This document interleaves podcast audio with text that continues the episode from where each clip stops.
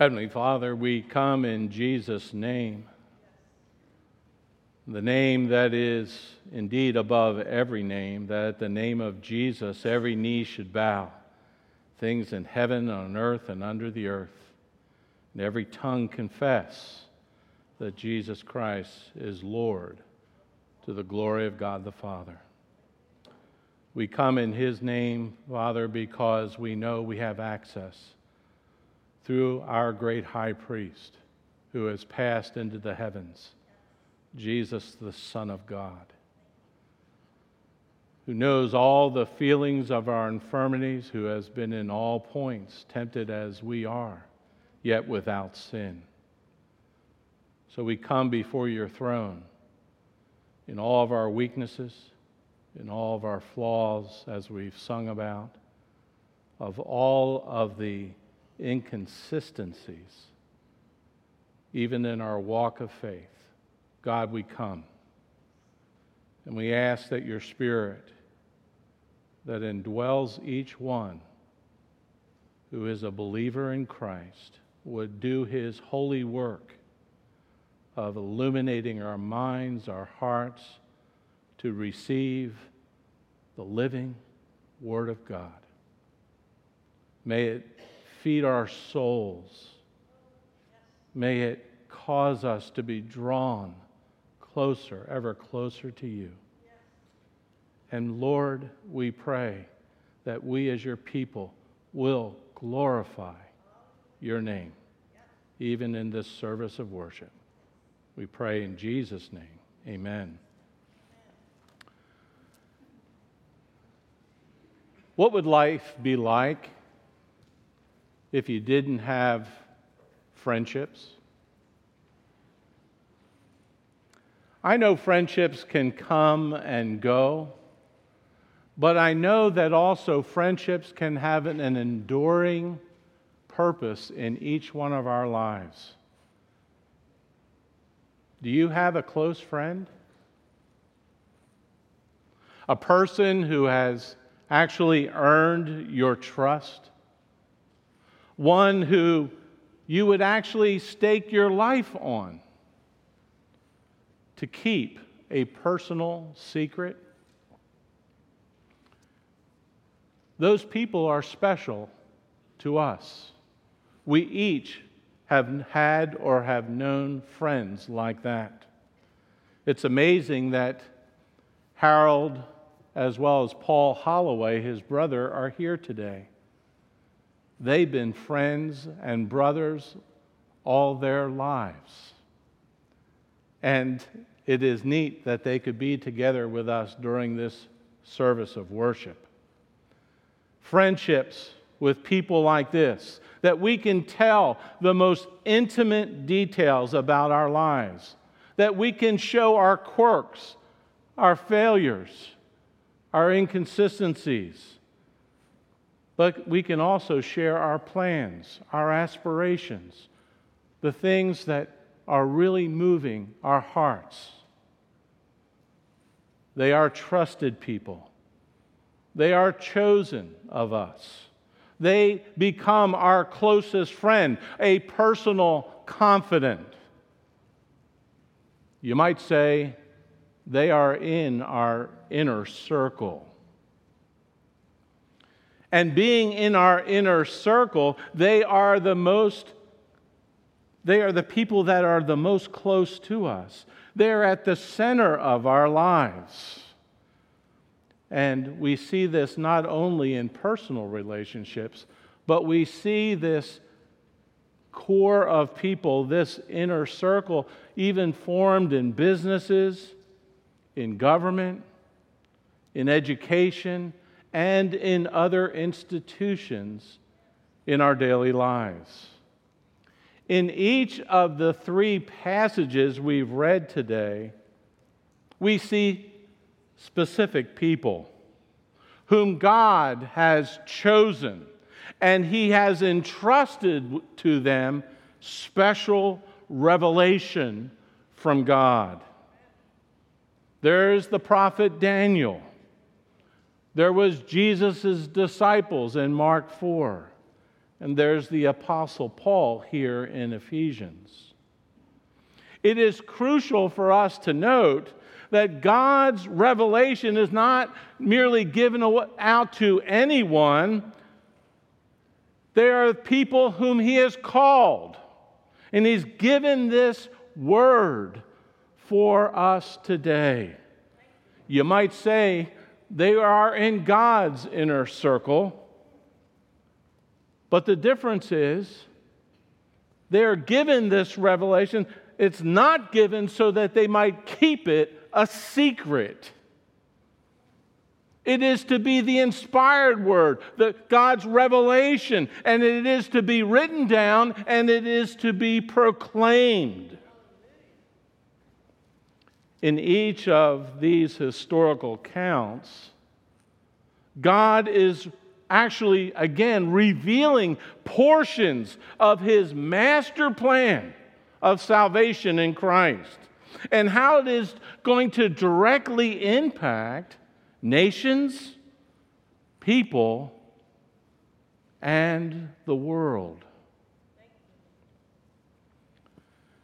And that indeed, through the revelation that he's giving, even it's going to show how the church of Jesus Christ is going to grow and to flourish throughout the world.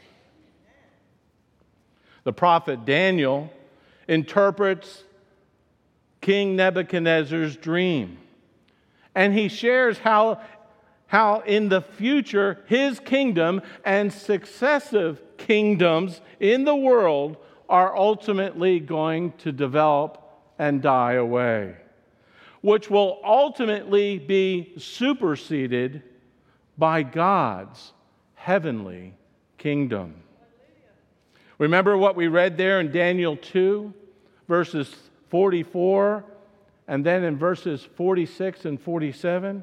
Daniel says, In the days of those kings, the God of heaven will set up a kingdom which will never be destroyed.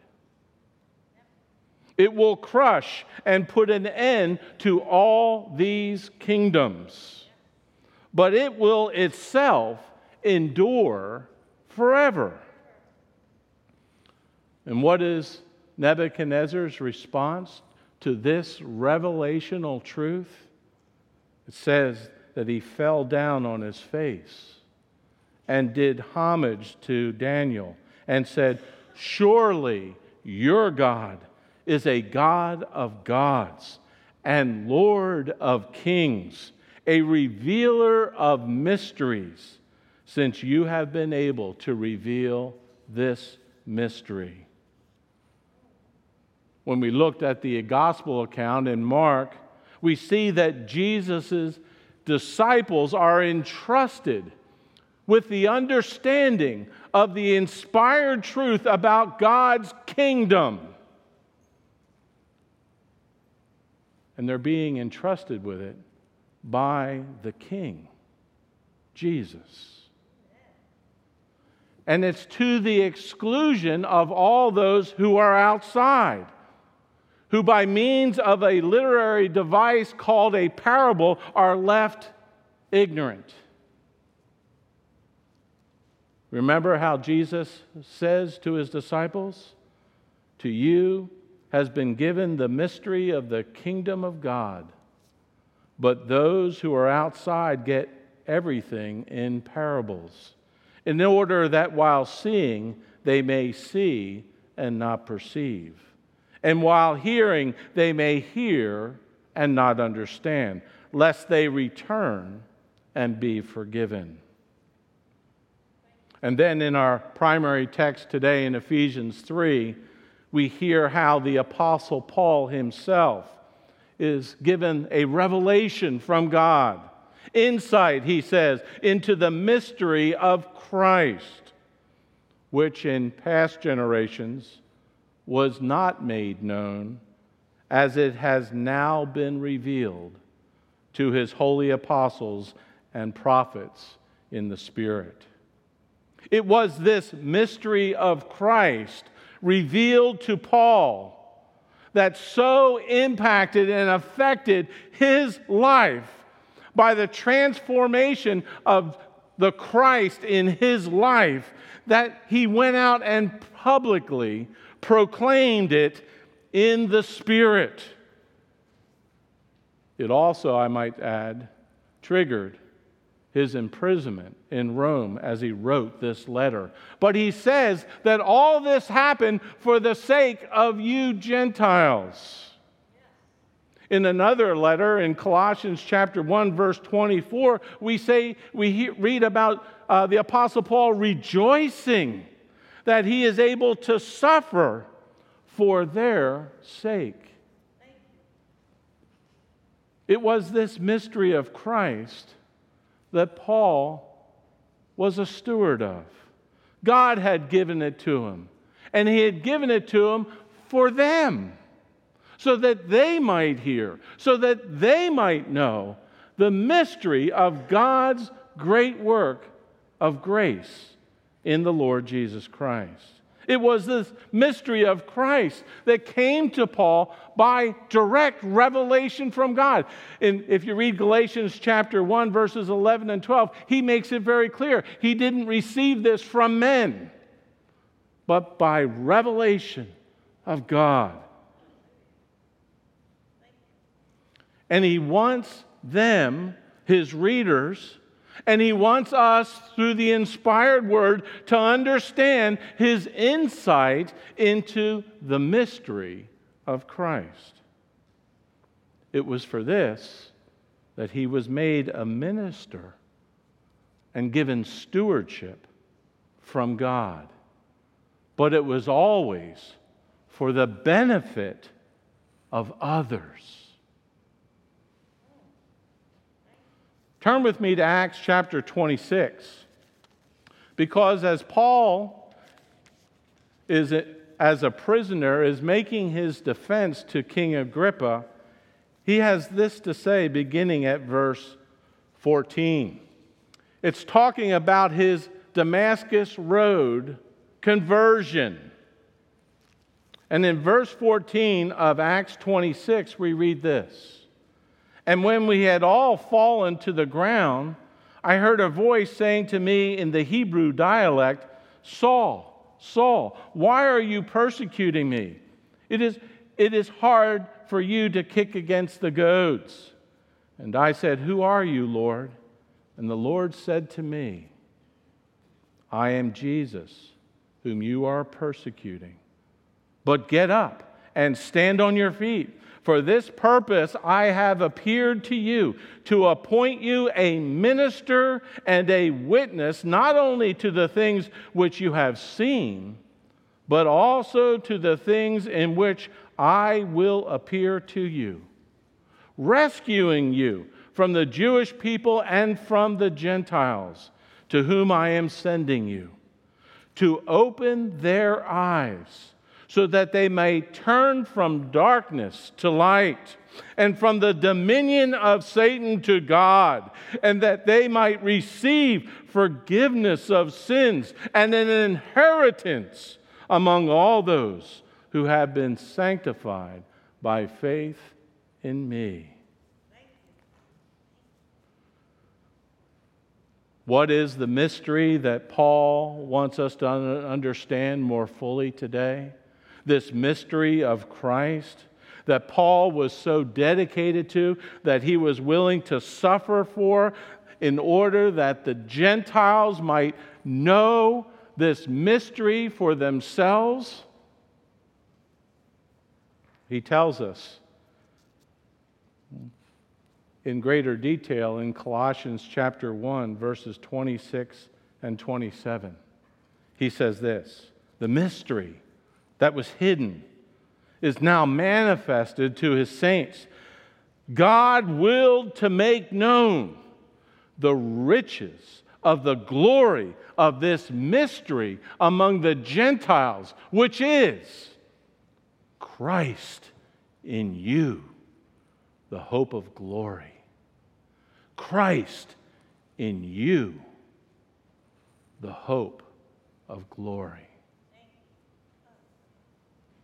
He goes on and he unfolds this mystery even further for these Gentiles and for us because he says here in verse 6 to be specific that the Gentiles are fellow heirs and fellow members of the body and fellow partakers of the promise in Christ Jesus through the gospel, of which I was made a minister according to God's gracious gift, which was given to me, and by the working of his power.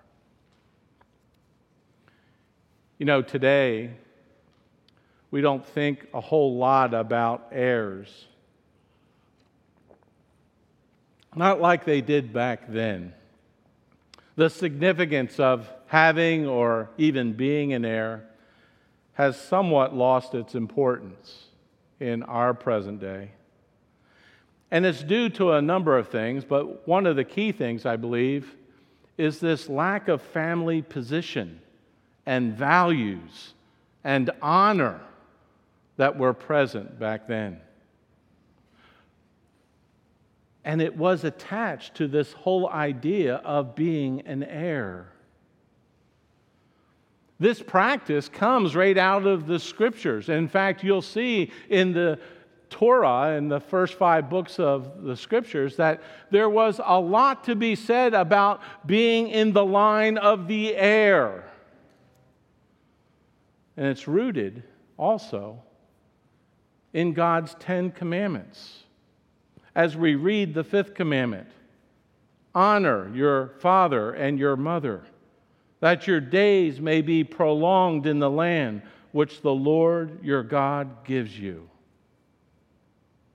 Not too many, not too long of a period ago, was this dominant opinion that came and had its roots in Scripture that a child's behavior, whether it be good or bad, was a reflection on parents and on the family name. Family members were not to defame their parents nor their family name. To do so, the offender was cut off from the inheritance. In fact, in the book of Deuteronomy, chapter 27, verse 16, it says very clearly that they were to be cursed. And even more sobering is the passage found in Leviticus verse chapter 20 verse 9 where a person who was dishonoring his parents was to be put to death by stoning. When Paul talks about this whole idea of the Gentiles being fellow heirs with the Jews, it had great weight of meaning. And they too were repeated offenders of God's law as sinners.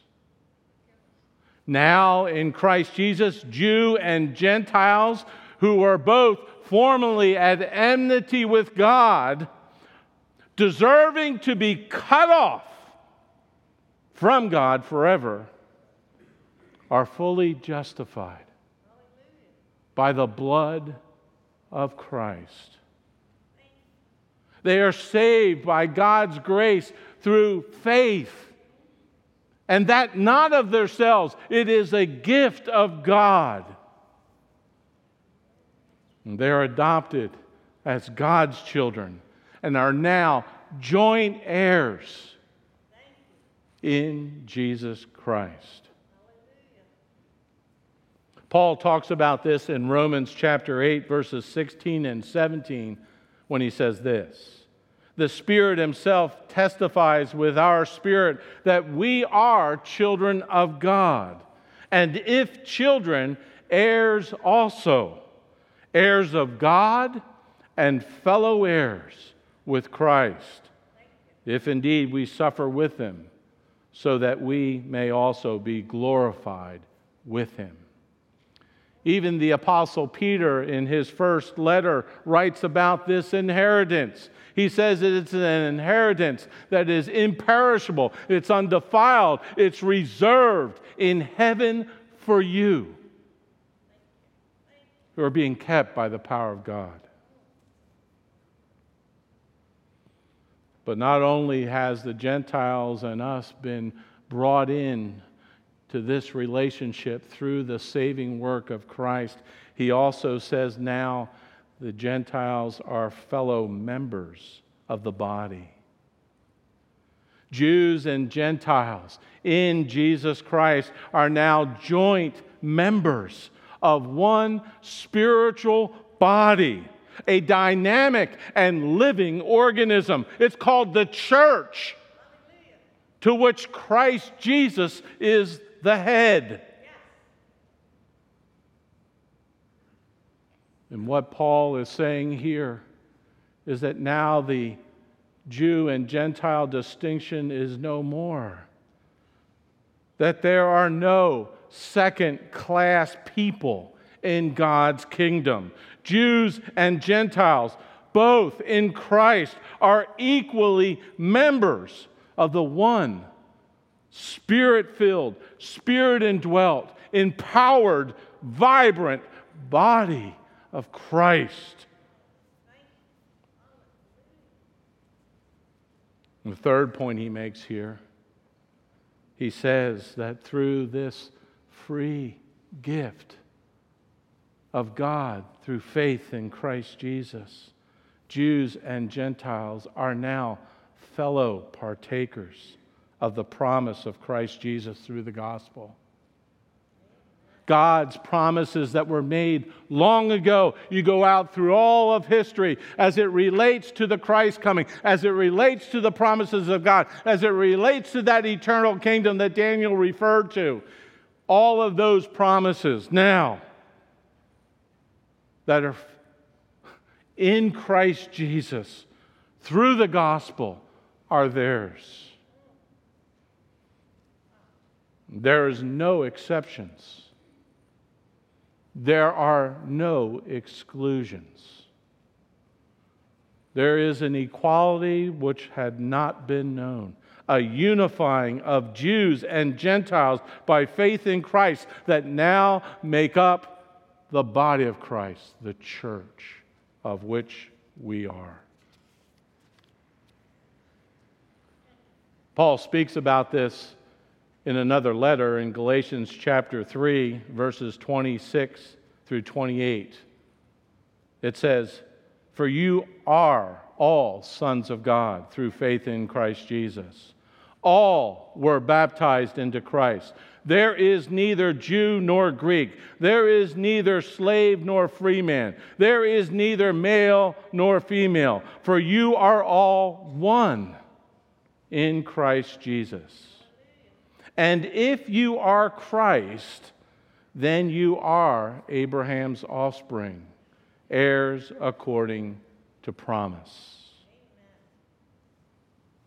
He says, Paul says, For this I was made a minister, according to the gift of God's grace, according to the working of his power.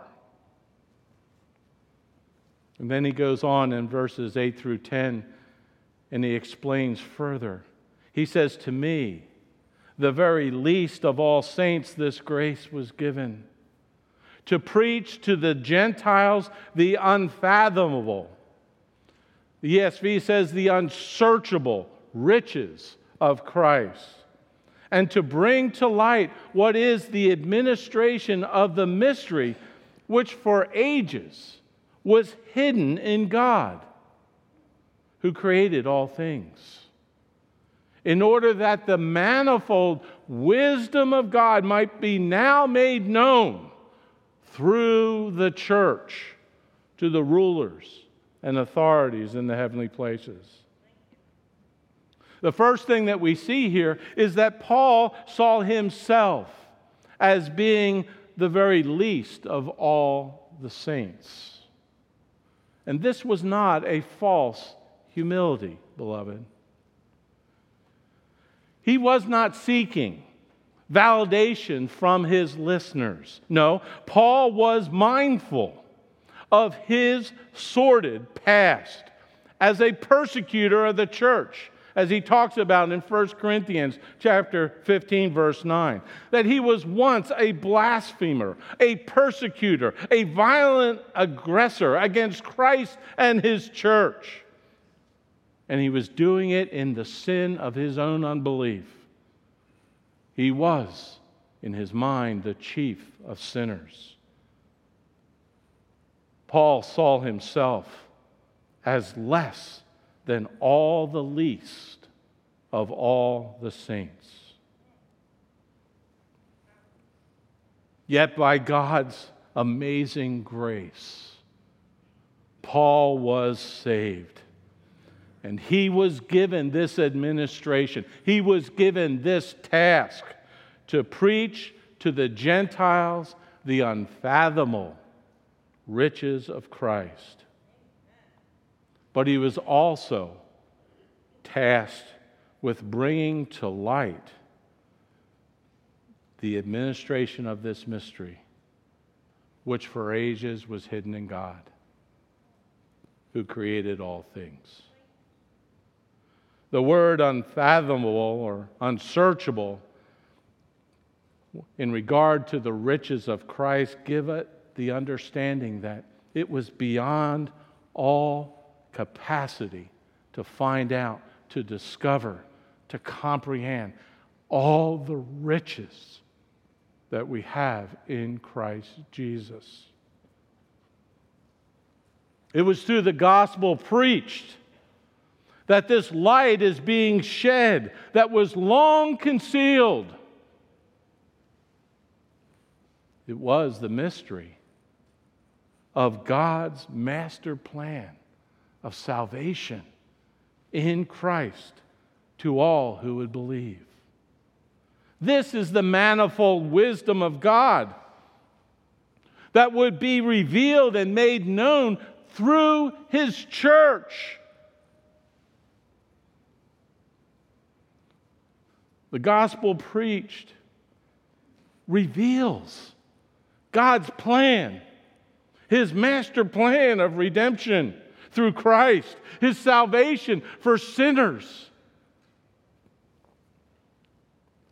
And it's unfolding, it's expanding, it's growing as the church continues to grow through the ages, even up to today.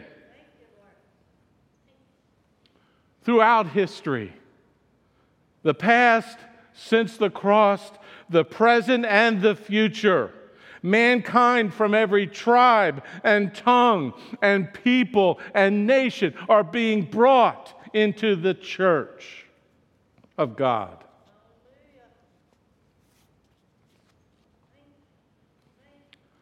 And Paul reminds us there in verses 11 through 13 that this was God's eternal purpose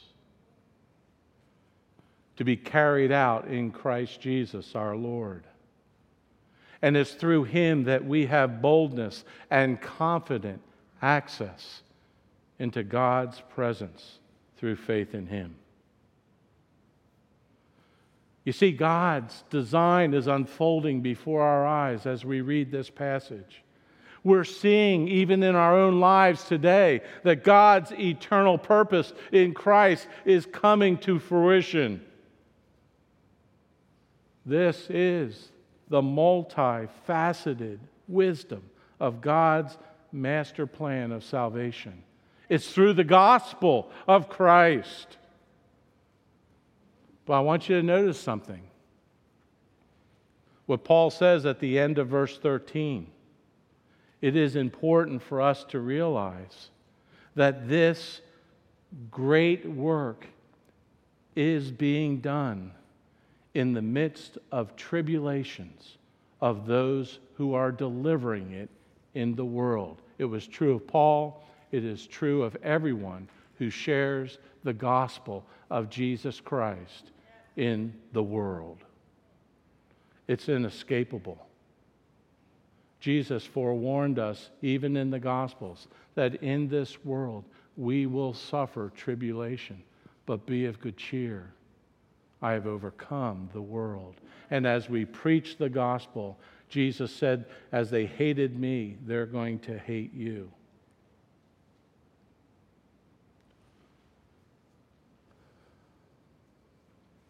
But it's all, as Paul had been saying, for your benefit, for you. It is for the sake of your glory.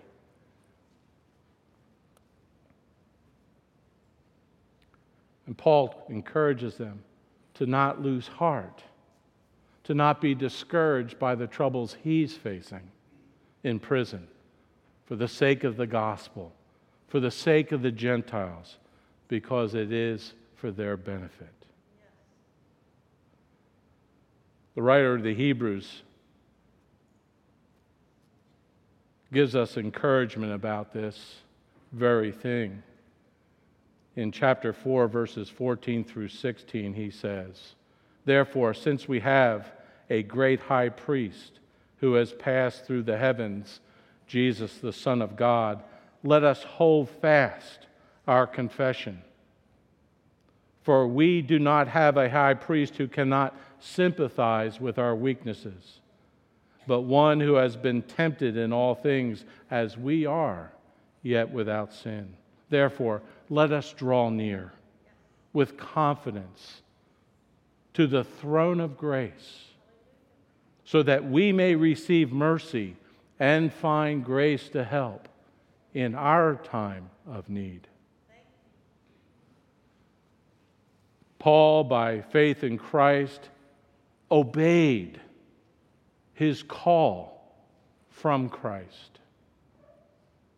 He willingly was putting his life on the line so that the gospel of Jesus Christ might be proclaimed throughout the world. So that Christ's church, that great mystery in Christ, might be realized. Beloved,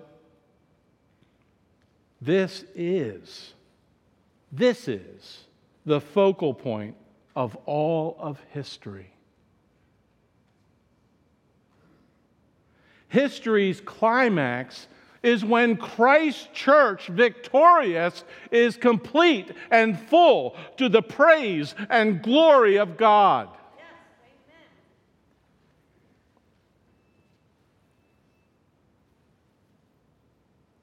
Our devotion as believers to the proclamation of the gospel of Christ actually enables us to take that hidden mystery and make it known to those who are ignorant, who are spiritually blind,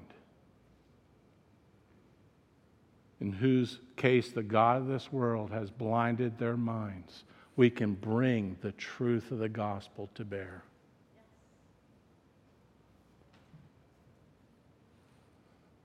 The thing that was hidden Christ's Church and all that it means for us as believers today can be brilliantly made visible and realized in the world through our witness of the gospel of Christ. But notice this other thing. One of the things that Paul makes mention here in his passage, and that is this there is a great heavenly host watching this unfold as well. A great heavenly host watching the church as it grows and flourishes through generation to generation to today.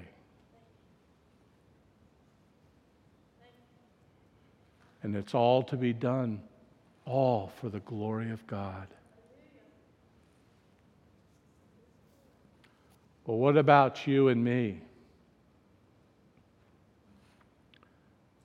The mystery is revealed, isn't it? We are members of that glorious truth of the gospel of Jesus Christ, united under one head. And we have been commissioned by that head to share the good news of Jesus Christ throughout the world so that others might know him and in knowing him know life eternal. And so that the church can continue to build and grow through vessels just like us. Are we ready and willing to lay down our plans, our resources, our goals, our dreams, our lives, so that others might hear the good news that Christ Jesus came into this world to save sinners like us? Amen.